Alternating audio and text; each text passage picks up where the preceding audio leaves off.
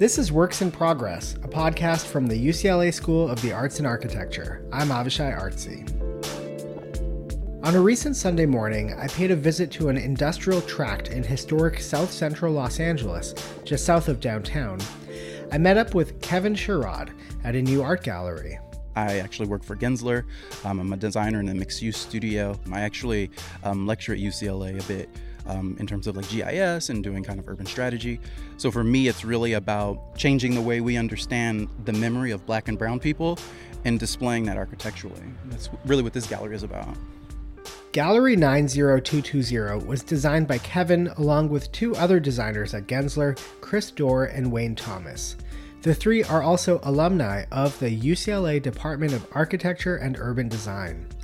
Gallery 90220 is part of a burgeoning campus of black owned and operated businesses in this area. It's located within the historic 200 acre Goodyear Tire Tract, the largest industrial site in the city and the former manufacturing base of Goodyear Tires. The campus is owned by Sola Impact, more about that in a moment. This building was originally used for manufacturing tiles. There are kind of remnants of that that kind of storied past. Um, but what's more interesting is the memory that this this block has in itself, right? The, the memory of the creatives that actually inherited the space before us and a lot of the kind of hopes and ambitions transferred to their children right? And and this is really just the kind of actualization of that that transfer of memory. And so this gallery you'll see when you walk inside is that we really kind of celebrate that memory and we we didn't take away the kind of monumentized things that that hold the memory like the beams the columns so on and so forth. So we really wanted to celebrate the memory and really have the art juxtaposed as if it was standing on the shoulders of the family members that came before. So that's really what this is about. Great. Well, let's uh, walk around a little bit inside. You can show me what we're seeing. So we've walked through the doors, and I see you've, you've maintained some of the uh, rafters here. So it's got kind of exposed wooden and uh, steel rafters, right? And then white walls put up against the the original brick. Is that right? Yeah. So what we really wanted to do is we wanted to celebrate the memory of what it was before and its industrialness, right? But we also wanted to kind of go through and start to forge a path forward, right? And so if the idea of this space is about memory, we think that the best way to do that is to celebrate the in-place pieces that existed before us and really start to, you know, build on the shoulders of, not erase, right? It's really about the projection of a chronology of intergenerational thought. All right, let's walk around. Sure. And so, so the, the space itself is, is a really small space. It's 725 feet roughly. But the way we've really started to think about it is how do you begin to um, play and deal with the idea of discovery, right? How do you take uh, a box that has windows on three sides and really start to create wall space that's prime for viewership and it allows the audience to really discover moments that they can really identify with and resonate with. And that way they can kind of tell a larger story. So you do have some art on display. So who are the artists that you have showing here? So right now, all the pieces that you'll see in the gallery right now are from Gianni Lee, um, who is a, a widely celebrated artist um, from Philadelphia, and he's he's basically just you know going to be the point of departure, right? And so we wanted an artist that had the credibility mainstream because he's done works with like Nike, Levi's, um, uh, and just to name a few, he's done like Coachella's main stage, and so he's a widely celebrated artist, but he has a very clear point where he's talking about the idea of the experience of the black and brown body. So yeah, so I see there's. Um, a lot of color here. It looks like a figure bleeding from the eyes and is holding up a gun, and it says hoodie above with a like a trademark symbol next to it.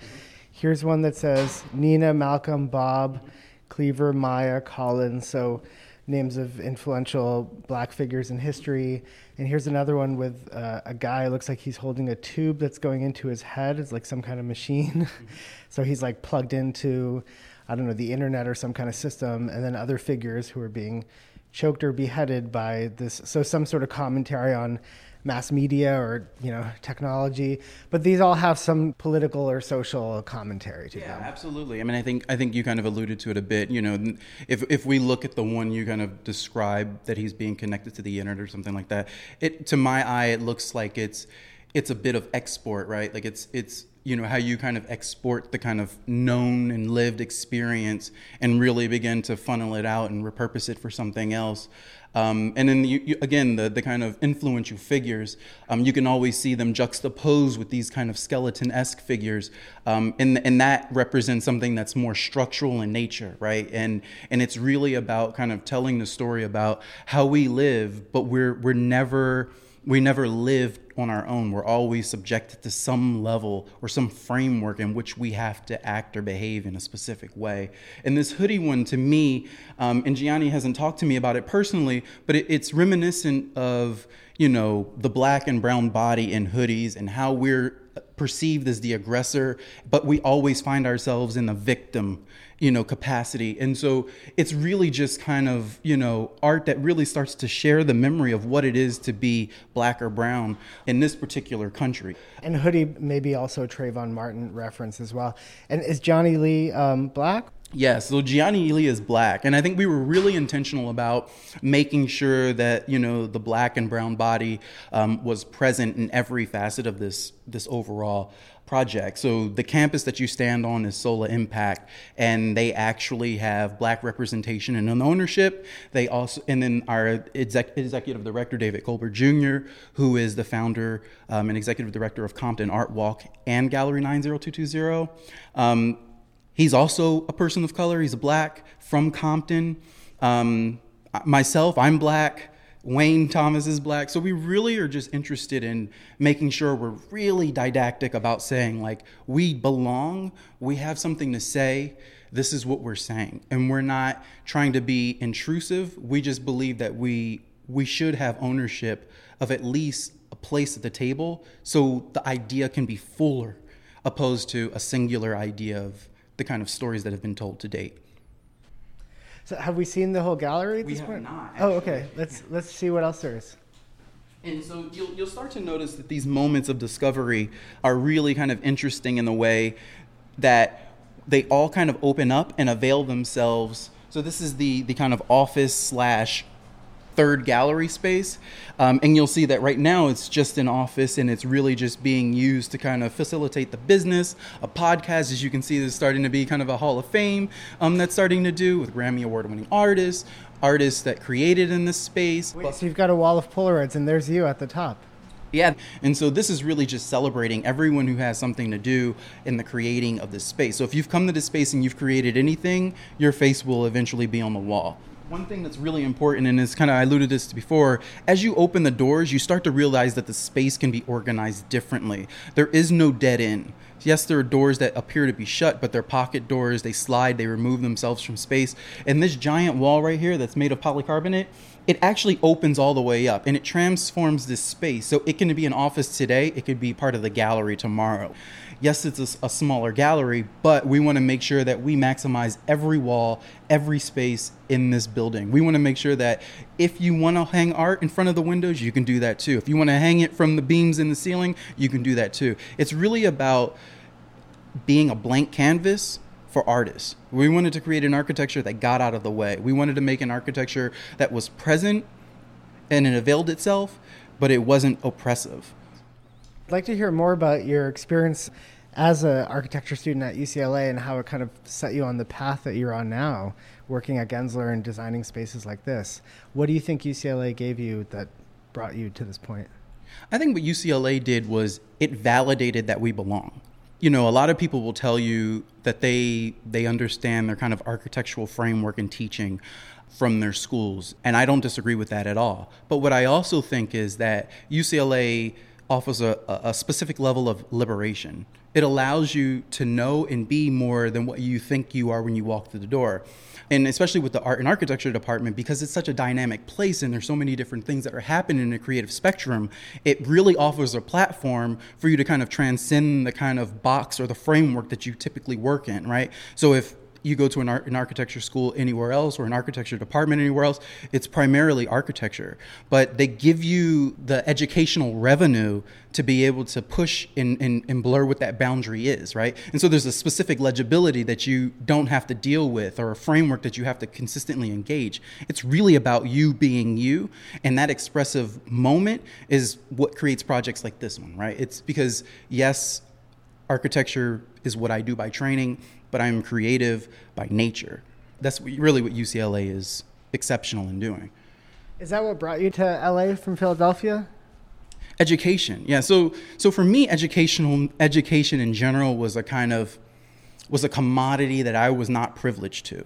So for me, when I went to an architecture and design high school, right, the Charter High School of Architecture and Design, which was formed by the AIA Philadelphia chapter, but the reality is, after that school, there was no point of departure for me. Because my grades weren't above reproach, I was subject to community college. It cost me about what it would cost to go to UCLA to get through a semester of community college. So there was no way to get to the next step. It was when I got to Los Angeles I got off the plane with like $20. I end up walking 70 blocks from home to school to work and back just to make it to get to under the undergraduate level. It wasn't overly apparent to me that I wanted to do architecture. It took me a while, it took me some learning, and it took me some life experience to figure that out. So you came from Philadelphia, you were taking classes at El Camino Community College, and then you transferred from there to UCLA, or was there another no. step in between? Yeah, so it was it was a bit more of an arduous journey. So I I came out here. I went to El Camino. I went there for a semester. So I transferred to Harbor College while paying off El Camino because it was more affordable in both lanes. Then I did my undergraduate work at SCI-Arc, and my grad school was at UCLA. And even at SCI-Arc, I, it got to the point where I could no longer afford to go to SCI-Arc, and I was I was actually resolved to just quit because I just didn't have the the financial stability or means to go another year, and I was missing a, like I don't know six units, and then Thom Mayne stepped in and basically offered me an internship, outside classes, and to work in his office as a way to kind of pay back my debt to, to SCI-Arc. And he was instrumental in me getting my undergraduate degree, which in turn allowed me to do a fellowship with him at UCLA. Uh, that's amazing. So you were working at Morphosis and then you joined the Suprastudio team at UCLA as well? Yeah, that, that's kind of how it went down. It was, I, I went from the classroom to working in Morphosis with the Now Institute, um, just really kind of doing work in the office, kind of thinking about things urbanistically, which is you know, kind of the, the lecture series that I do at UCLA is really about, you know, the kind of urban strategy. And, and so that was kind of my first taste of really being able to use my voice to talk about some of the kind of most pressing issues like houselessness, homelessness, people experiencing homelessness, and uh, just dealing with the kind of general application of what it means to, to be black in America as a young designer. Several design decisions reinforce the themes that Kevin and his Gensler colleagues had in mind. For example, step into the bathroom and you're thrust into outer space. A brightly colored mural of galaxies, stars, and planets cover the walls and ceiling. This is really about the idea of you know the kind of the the two sides of the brain that you use when you're creative. You have the rational side which we would describe as the kind of gallery bottom half but we have the the part that's just really creative and it's just like take a chance. It doesn't matter what's the worst that can happen. If you shoot for the stars you can potentially land on the moon but 100% of shots that aren't taken don't get made. So that's really what this is about. And that this kind of artistic expression kind of exemplifies that in a really nice kind of tight way. Translucent windows on three walls of the gallery filter in natural light. The windows are original to the building, though they include new frames that were manufactured on site. A new awning over the door was made on site as well. All the custom details were made on site through a specific level of vocational programming. So there's a there's a weld facility that they just kind of propped up on the campus and they made all these pieces. So this polycarbonate wall, the the giant door. This is not the door that came with the place. This is something that was custom made for this space and this space only.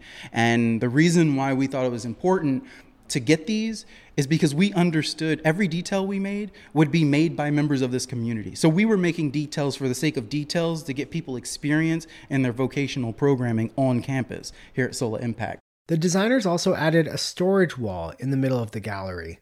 Art can be displayed on the outside and stored on the inside using sliding metal racks we were really interested in doing something like this a because of the vo- vocational programming aspect but as a way to start to store the history and learn knowledge. Like we wanted a repository for that.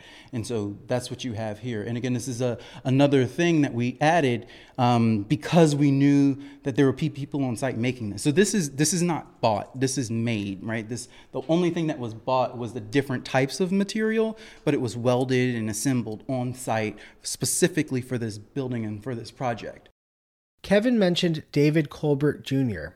He's the director of the gallery and the founder and executive director of Compton Art Walk. Gallery 90220's name refers to Compton's zip code, and Colbert is eager to rep his hometown. Uh, well, I'm a third generation Compton native. Uh, my parents met at Compton High School. Uh, my father moved to the city of Compton after his neighborhood burned down in the Watts riots. So I'm very uh, connected to the historical sense of the city of Compton. I take great pride in that. So I see the gallery as like a beacon for Compton creatives, but it's a space for everyone. But it's actually going to be very unique because Compton provides its own flavor, um, but it doesn't stop with Compton. Like we, yes, we are Compton creatives, but we are connecting with everyone to bring fine art into the community. We're moving into a new age of access and appreciation for black art. Um, there's so many talented artists that I'm excited to show. I'm just excited um, that the platform is growing for artists that really deserve it nationally, um, as well as out here in LA. The area around Gallery 90220 is attracting reinvestment after decades of vacant businesses, illegal dumping, and crime. The five acre campus just east of the gallery is in the process of being reincarnated as the Beehive. Sola Impact is managing it. That's an organization best known for revamping multifamily affordable housing. They're repurposing six red brick warehouses and adjoining courtyards into creative office spaces, a gym, a daycare service, a dog park, a food truck court, and a craft brewery. Right, so this is going to be a restaurant area right here. Um, as you peep through the window, you can kind of see um, the size of the interior space, but you will be able to go to the gallery and then walk over here, grab a bite to eat, which, you know, I'm looking forward to that. Um, so, yeah, this is kind of a sneak peek of what it looks like before it's actually done. Gallery 90220 will be the first space to be open on this campus, though more businesses are expected to start opening this year. And it's necessary for us all at the end of the day to be successful and start to effectuate a specific level of change for our communities. That's Kevin Sherrod. He's at Gensler and he graduated from UCLA with a master's in architecture in 2017. Gallery 90220 is now open by appointment. You can see images of the space at arts.ucla.edu. I'm Avishai Artsy, and you've been listening to Works in Progress, a podcast from the UCLA School of the Arts and Architecture. Be well and talk to you soon.